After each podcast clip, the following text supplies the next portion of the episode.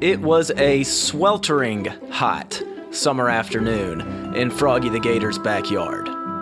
Froggy, Wormbird, and Mr. Hummus were all playing on the jungle gym that Daddy the Gator had built a few years before when Froggy the Gator had an idea.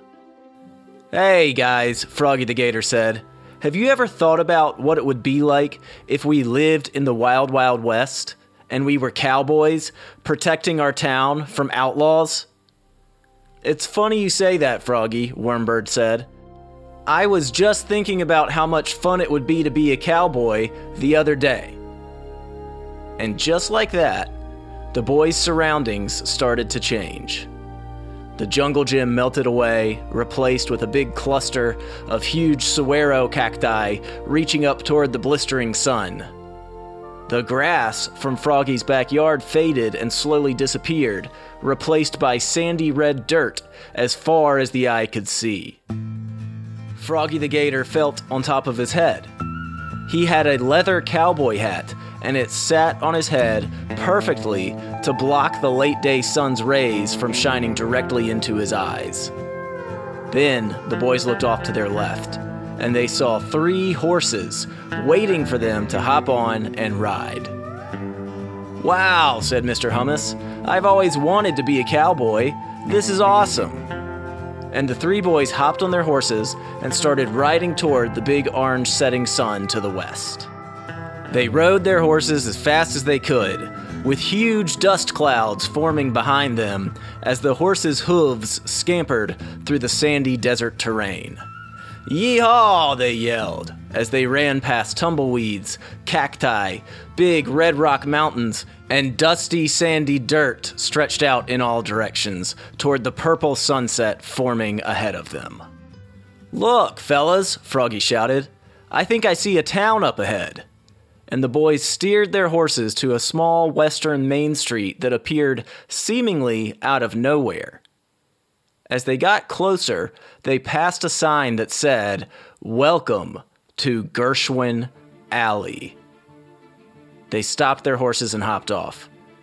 Gershwin Alley, Froggy said.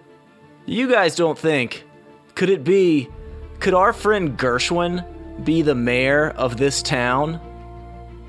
The boys walked slowly toward the main street, and they quickly found a saloon and they walked inside. Inside the saloon, they found a nice waitress who was none other than their friend, Tara Pterodactyl. Tara Pterodactyl lived down the street from Froggy in the real world, and she liked to join the boys in their games occasionally. Howdy there, Tara, Froggy said. Three lemonades, please, as he motioned to each of his friends. Tara returned shortly with their lemonades, and Froggy decided he needed to ask some questions about this strange town. Tara, Froggy said, what is this place? We saw a sign outside that said Gershwin Alley.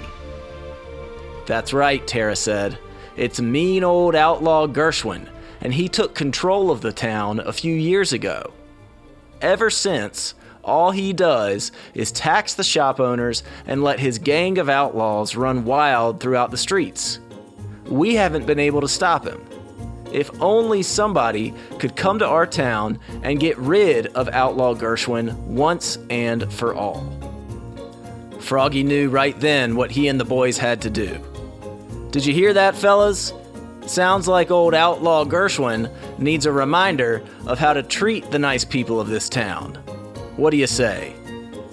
And with that, the boys downed their lemonades and walked outside to the road. Wait, wait, said Tara Pterodactyl. You might need this too. And she tossed a lasso to Froggy the Gator, who caught it in midair and placed it at his hip. The boys stood together in the road, and just as they did, they saw Outlaw Gershwin coming into focus in the distance. He rode his horse closer and closer to the boys and finally announced himself. You boys think you can stop me? Outlaw Gershwin said. I run this town, and there's nothing anybody can do about it. Froggy the Gator and his friends huddled together. Froggy had a plan. Froggy always had a plan. And as soon as he told his friends what they were going to do, they jumped into action. Wormbird flew up off the ground, with his dragonfly wings propelling him high above Outlaw Gershwin's head. He flew toward the setting sun, and Outlaw Gershwin watched him as he got closer and closer to the sun's rays.